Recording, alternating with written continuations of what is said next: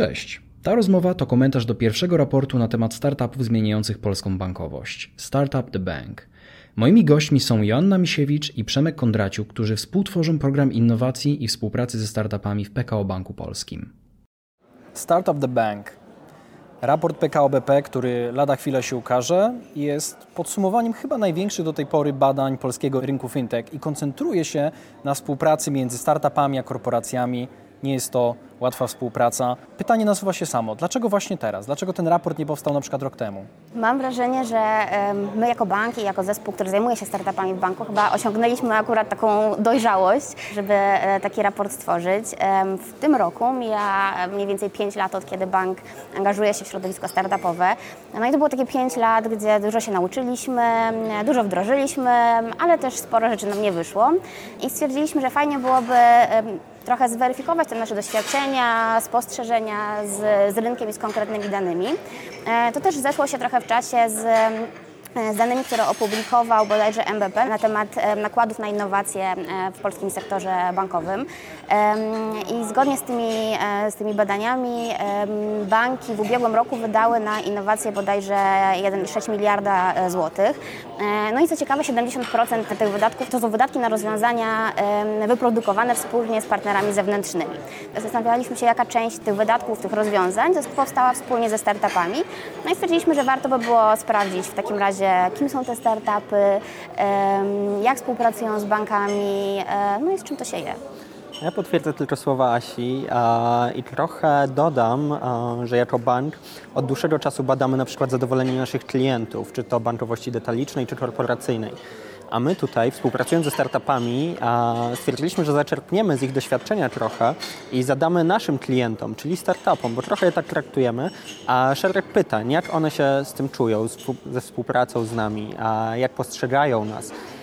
I pierwsze wyniki były na tyle owocne i ciekawe, że stwierdziliśmy, że warto się nimi podzielić z rynkiem, z całym sektorem i poinformować szerokie spektrum opinii publicznej o wynikach takiego badania. Chcę też dodać, że trochę też postrzegamy naszą rolę jako banku w tym, żeby kształtować pewne trendy, wyznaczać pewne nowe wzorce, bo jesteśmy nie tylko największym bankiem na rynku, ale też wiodącym liderem technologicznym sektora bankowego. I chcemy także wyznaczać trendy w tym obszarze współpracy ze startupami. Stąd ta nasza wspólna decyzja tutaj o wydaniu takiego raportu. To przejdźmy od razu do mięsa, czyli te key findings, najważniejsze wnioski, które płyną z raportu. Tylko prośba, jak będziemy mówili o tych wnioskach, próbujmy od razu je przełożyć na język praktyki. To znaczy, jakie z tego płyną insighty dla startupów, i dla korporacji, które chciałyby z nimi współpracować. Kiedy w ogóle podchodziliśmy do tego raportu, no to trochę zadaliśmy sobie takie trzy podstawowe pytania. Kto, co i jak. E, no i tak też te wyniki e, się zorganizowały e, wokół tych trzech obszarów. Pierwsze to jest kto, czyli tak naprawdę kim jest człowiek, z którym współpracujemy, kim jest ten startupowiec. No i to trochę z perspektywy banku, który gdzieś właśnie 5 lat temu zaczynał pracować. Wydawało nam się, że no startup to to tak stereotypowo musi być młody człowiek w klapkach najlepiej. Natomiast przez te 5 lat pracy zaczęliśmy oglądać oglądać całe spektrum e, osób, które, które się do nas zgłaszały. Może przez no ten czas zdążyli sobie kupić buty. Tak może być, albo pojawiły się nowe osoby już, e, nie wiem, w, w lepszym obuwiu. Faktycznie wyszło nam, że taki typowy startupowiec niestety, e, nie mogę powiedzieć, że fintech jest kobietą, bo jest to niestety, niestety e, mężczyzna. 90% to są jednak e, mężczyźni, którzy działają w tym obszarze, ale to też jest człowiek, który jest doświadczony. Wyszło nam, że bodajże 8 na 10 osób, które działają w startupach pracujących z bankami, to są ludzie, którzy mają już doświadczenie albo we wcześniejszych startupach, które zakładali, albo w biznesie, a do tego bodajże 4 na 10 to są osoby, które wcześniej w ogóle w sektorze finansowym pracowały. Więc tak naprawdę to nie są e, zupełnie ludzie z ulicy, którzy insiderzy. się... Tak, to są insiderzy, e, ale to też się przewijało później w, różnych wynikach, e, kiedy tam startupy mówiły, jak warto z bankami współpracować. Pojawiały się te informacje gdzieś, że warto by do zespołu włączyć kogoś, kto rzeczywiście ma taką insiderską Zna realia korporacji dużej, tak? Dokładnie. Więc to nam, to nam na pewno z tego wyszło, jeśli chodzi o człowieka. Przechodząc do drugiego pytania, czyli co, czyli czym de facto jest ten startup, a jak wygląda ta firma. Tutaj wyniki już są mniej zaskakujące, ponieważ ponad 60% e, przebadanych startupów to są rzeczywiście młode firmy, ponieważ e, rozpoczęły swoje funkcjonowanie po 2016 roku. a ponad 60% też to są małe zespoły, ponieważ liczące do 20 osób ale w jakiej fazie rozwoju są. Tutaj stwierdziliśmy, że najlepszym wyznacznikiem będzie spojrzenie na ich finansowanie, a na ich finanse w zasadzie. I tak 80%, ponad 80% startupów generuje przychody, czyli generalnie potrafią zarabiać, tak? Tylko potem zapytaliśmy o zyski, no i tutaj już trochę gorzej to wygląda, ponieważ e, tylko jedna czwarta startupów osiąga break-even point. Jak to startupy? Jak to startupy. startupy, tak. Jeśli chodzi jeszcze o, o, takie, o tą samą tą cząstkę firmową samego startupu, to tworząc program, e, który prowadzimy w banku, no jakby naturalnie skupialiśmy się na fintechach, e, ale coraz częściej okazało się, że zgłaszają się do nas firmy, które tu naprawdę w takim fintechu z krwi i kości nie pracują, e, działają w, w rozwiązaniach HR-owych, marketingowych. No i rzeczywiście jak spytaliśmy 100 startupów, które przebadaliśmy, w jakich obszarach z bankami współpracują, to pojawiły nam się trzy główne obszary: e, analiza danych, optymalizacja procesów wewnętrznych i obsługa klienta. Czyli tak naprawdę to nie są obszary, które są jakoś dedykowane bankom, e, tylko takie, które można by e, wykorzystywać czy w retailu, czy, czy w FMCG, tak naprawdę w każdej innej branży. Czyli tak naprawdę fintech jest w tym rozumieniu bardzo szeroką branżą. A jaki jest odsetek tych startupów, które przebadaliście, które deklarują współpracę z bankami? No i właśnie, tu przechodzimy w zasadzie do odpowiedzi na nasze trzecie podstawowe pytanie, czyli jak. I tutaj pytaliśmy o relacje startupów z klientami, ze szczególnym uwzględnieniem klientów w branży finansowej, czyli instytucji finansowych, banków, ubezpieczycieli.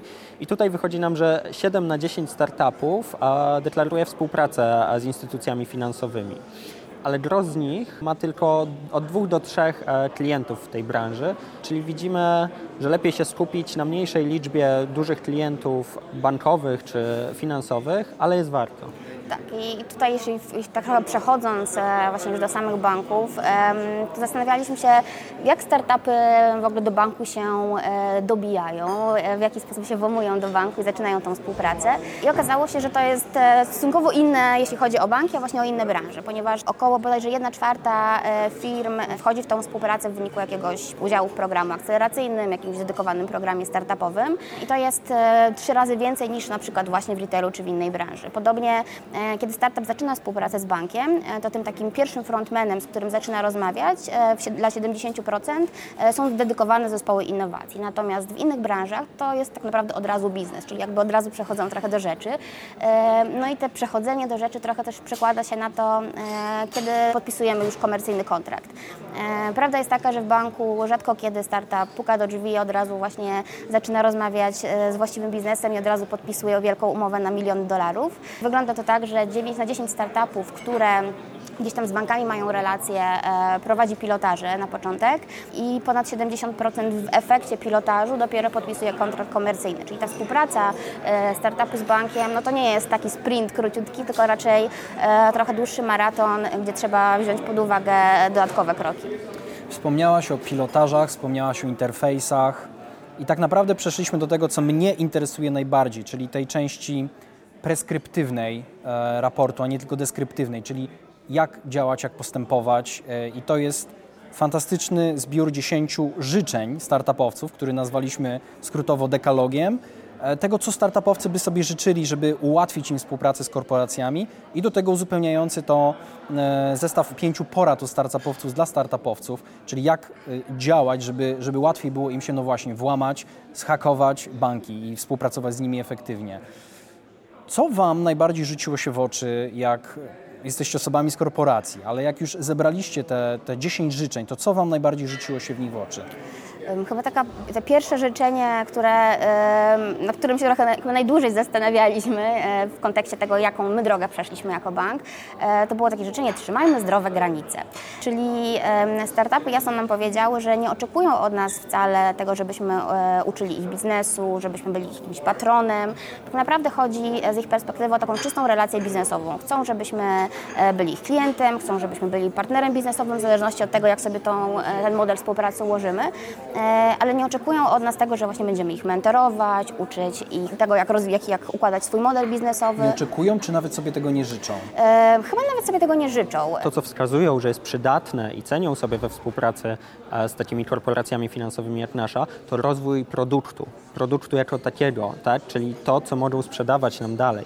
Tak? A, a tu już nie chodzi o budowanie modelu biznesowego czy e, całej firmy, tylko właśnie rozwój tego produktu i to wychodzi też a, z pojedynczych rozmów, ponieważ jasno nam pokazują, mówią a startupowcy, że to, co najlepsze wynoszą ze współpracy z nami, to właśnie te spotkania, gdzie my, my mówimy, jakie rzeczywiste potrzeby e, biznesowe mamy, a oni w kontrze do tego mogą rozwijać swój produkt o te realne nasze potrzeby, tak? Czyli, Czyli tu wskazują. Tak, dokładnie. Ja bym tu jeszcze dodał, a, bo to też wynika z badania korzyści, a, jakie deklarują startupy, że tylko 17% e, z nich wskazuje, że to są korzyści finansowe jako główna korzyść, tak? Natomiast właśnie około 40% a, wskazuje też a, że współpraca z bankiem, z e, instytucją finansową daje ukonstytuowanie ich firmy, ich produktu a jako takiego na rynku, tak? Czyli mówią, że jeśli zdołałem się wdrożyć w banku, to każda inna firma z każdego innego sektora powinna a, taki produkt też móc wdrożyć. Tak, rzeczywiście, nawet powiedział to w jednej z rozmów, które także są dostępne,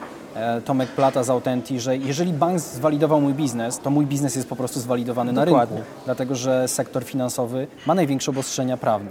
Czy jeszcze coś rzuciło Wam się w oczy, jeżeli chodzi o dekalog?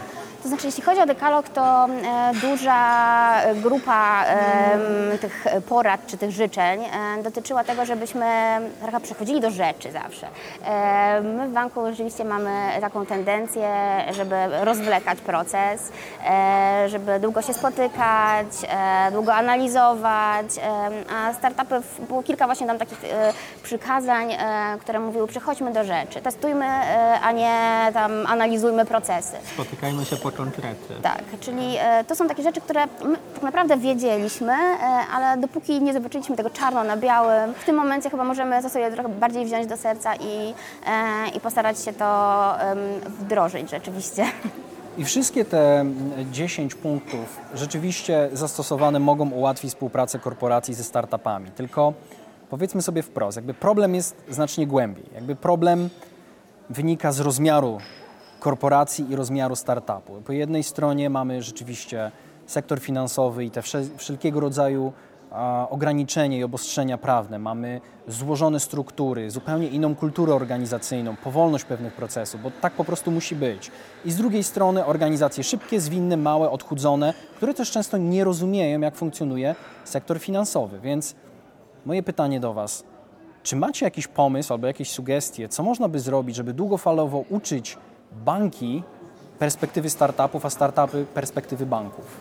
Ja myślę, że na początek chyba trzeba zrozumieć, że bank nigdy nie będzie startupem, a startup nigdy nie będzie działał jak korporacja. I to jest trochę takie e, ustalenie sobie jasno e, oczekiwań e, i stanu rzeczywistego, bo no nie ma co ukrywać, że bank to, jest, to nie jest nie wiem, sklep z bugami, to jest instytucja zaufania publicznego, bank trzyma nasze pieniądze i tak naprawdę chyba wszyscy chcemy, żeby miał duże, jakieś, może nie wiem, skomplikowane procedury z perspektywy startupu, ale też ważne z perspektywy właśnie, nie wiem, trzymania bezpieczeństwa, ważne, żeby trzy razy sprawdzał, zanim cokolwiek nie wiem, wypuści na produkcję do klientów, bo klienci chcą, żeby wszystko działało e, bezproblemowo. E, I może chcielibyśmy działać bardziej spontanicznie, ale to nie jest biznes, w którym możemy sobie na taką, taką spontaniczność pozwolić.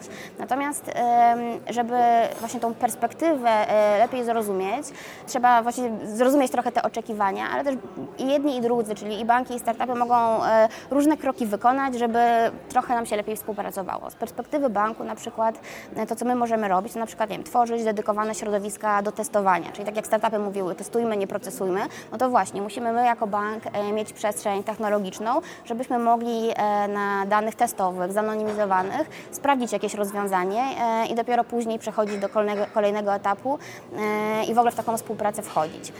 Dokładnie, ale możemy też się przyglądać e, na przykład na styl pracy startupów, tak? I często aplikować pewne rozwiązania ze świata startupów do naszej kultury pracy e, w firmie. I tak na przykład mamy e, na rynku szereg projektów transformacji cyfrowych e, banków, które dążą do tego, żeby pracować w agile, trochę zwinniej, łączyć te kompetencje multidyscyplinarne w jedne zespoły i pracować nad rozwojem jakichś małych, pojedynczych produktów, tak?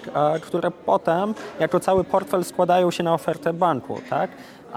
I między innymi my jako PKO też jesteśmy w procesie transformacji cyfrowej. No i dużą inspiracją to był właśnie świat startupów i tego, jak one pracują. Inna kwestia to na przykład komunikacja w zespole. Chciałem powiedzieć, że to, jak ludzie w startupie się komunikują między sobą, daje nam też często inspirację do zmienienia naszych nawyków w korporacji. Że tak naprawdę nie musimy wszystkiego na mailach mieć i Możecie używać Slacka. nie, tu jest problem pewien. A no właśnie, do tego trzeba nauczyć startupy. Dlaczego tak. nie używacie Slacka? Tak, ale możemy no chwycić za telefon i, i ustalić coś szybko tak? na telefon. Tak, Dokładnie. Więc. więc to jest taka ciekawa perspektywa a banku tego, co może czerpać od startupu. Natomiast startup, co może się nauczyć albo zyskać z perspektywy banku, albo zrozumieć E, lepiej bank. Ja myślę, że tu każdy projekt wdrożeniowy w takim banku czy instytucji finansowej uczy startup czegoś nowego, bo każdy taki duży klient korporacyjny na co innego zwraca uwagę, a do czego innego a, przyczuwa właśnie te szczegóły wdrożenia, tak?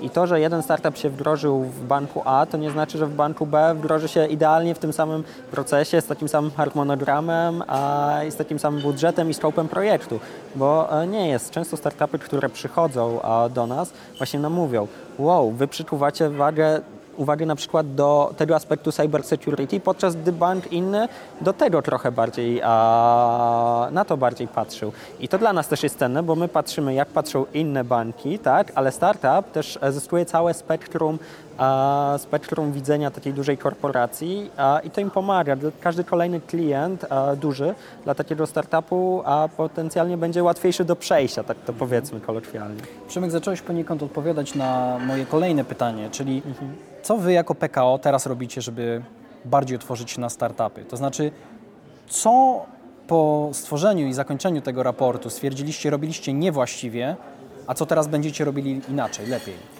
To znaczy my, my jako bank w tym środowisku, e, tak jak gdzieś na początku powiedziałam, działamy od jakichś pięciu lat. No i to był taki proces learning by doing, więc rzeczywiście jak wchodziliśmy w ten światek, nie mieliśmy zielonego pojęcia jak to działa, uczyliśmy się wszystkiego od podstaw, zaczęliśmy e, od współpracy właśnie z zewnętrznym akceleratorem, trochę obwąchiwaliśmy się z tym rynkiem, później stwierdziliśmy, że jest czas już na jakieś projekty biznesowe, więc zaczęliśmy prowadzić pierwsze wdrożenia, wtedy zaczęły się schody technologiczne, e, czyli okazało się, że właśnie nie mamy tych przestrzeni do testowania. Tak naprawdę wszystkie te rzeczy, o których startupy mówiły, nam tak wychodziły na każdym etapie współpracy. No więc zaczęliśmy na przykład tworzyć dedykowane oddziały laboratoryjne, gdzie możemy te rozwiązania, które bezpośrednio w oddziale są stosowane, sprawdzać.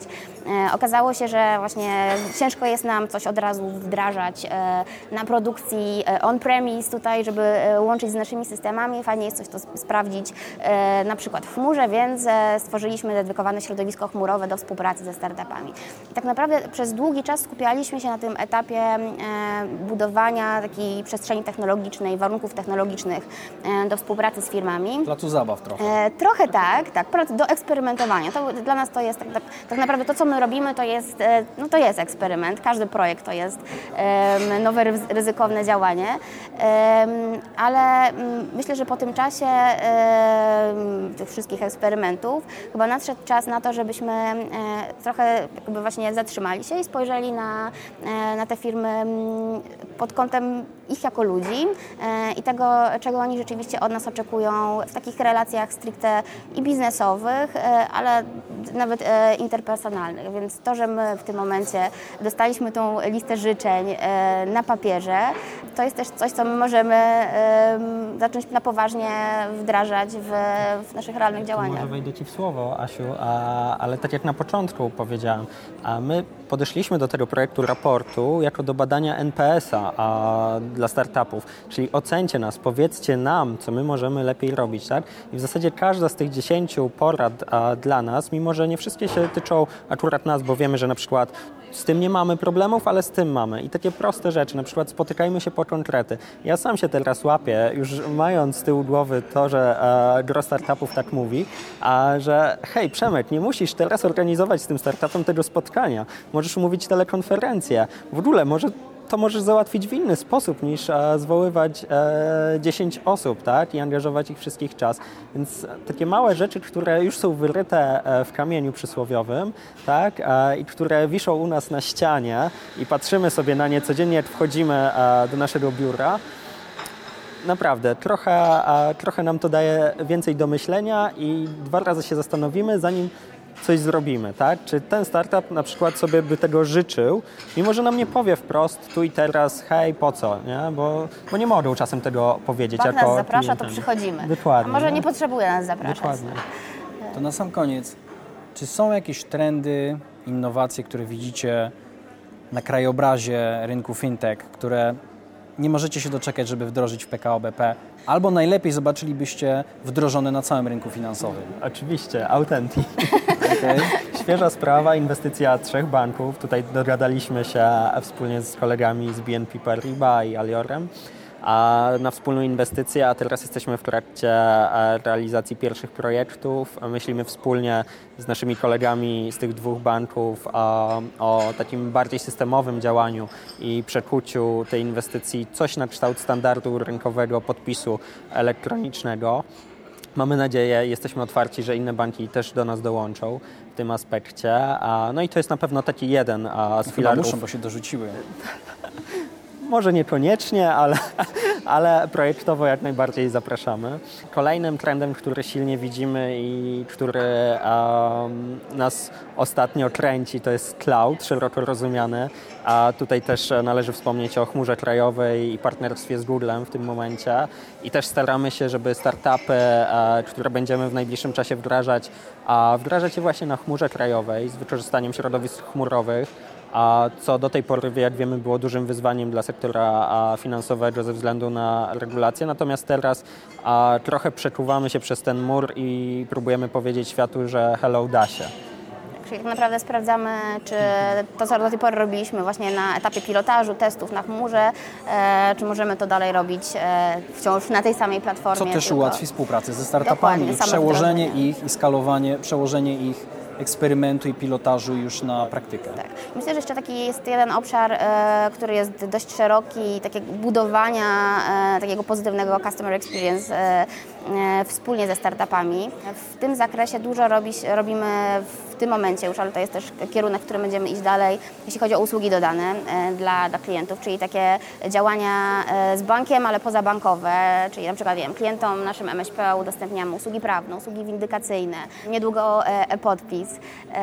To są takie rzeczy, mm, tak jak powiedziałam, nie bezpośrednio związane z bankowością, ale takie, które budują przywiązanie do, do barki, do banku. No i to są bardzo ciekawe projekty, bo rzeczywiście można się dużo nauczyć z, z różnych obszarów, pracować ze startupami, e, nie stricte fintechowymi, ale przez to, że współpracują z bankami, to też fintechami Czyli teoretycznie otwierałem jeszcze Szerzej drzwi. szerzej drzwi e, PKO BP do współpracy z innymi startupami, które wcześniej nie były nawet brane pod uwagę. Dokładnie. Tak jak tytuł naszego raportu, Startup the Bank. Dzięki. Dzięki.